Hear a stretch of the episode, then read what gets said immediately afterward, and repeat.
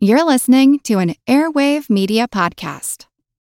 Hello, it is Ryan, and we could all use an extra bright spot in our day, couldn't we? Just to make up for things like sitting in traffic, doing the dishes, counting your steps, you know, all the mundane stuff. That is why I'm such a big fan of Chumba Casino. Chumba Casino has all your favorite social casino-style games that you can play for free anytime, anywhere with daily bonuses. That should brighten your day a little.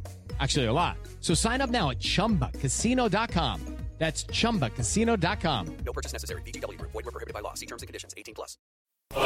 We're listening to the sounds of a ceremony that's over twelve hundred years old. I'm Jim Metzner, and this is the Pulse of the Planet. In Nara, Japan, at the Todai Buddhist temple, Omizutori, the water-drawing ceremony, is taking place. It marks the end of weeks of careful preparation and prayer. This ritual event is a time of renewal when we're given a chance to repent for our misdeeds and to purify ourselves. The monks who participate in the ceremony do so on behalf of all people. On February twentieth, eleven monks began to prepare themselves with sacred incantations, fasting, and prayer.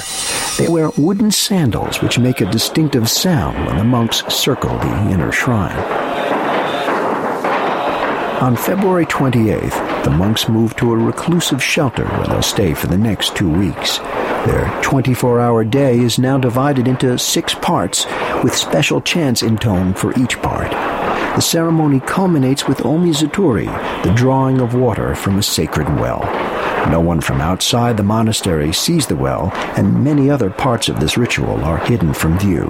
But there's definitely a public side to the event, and it's quite spectacular.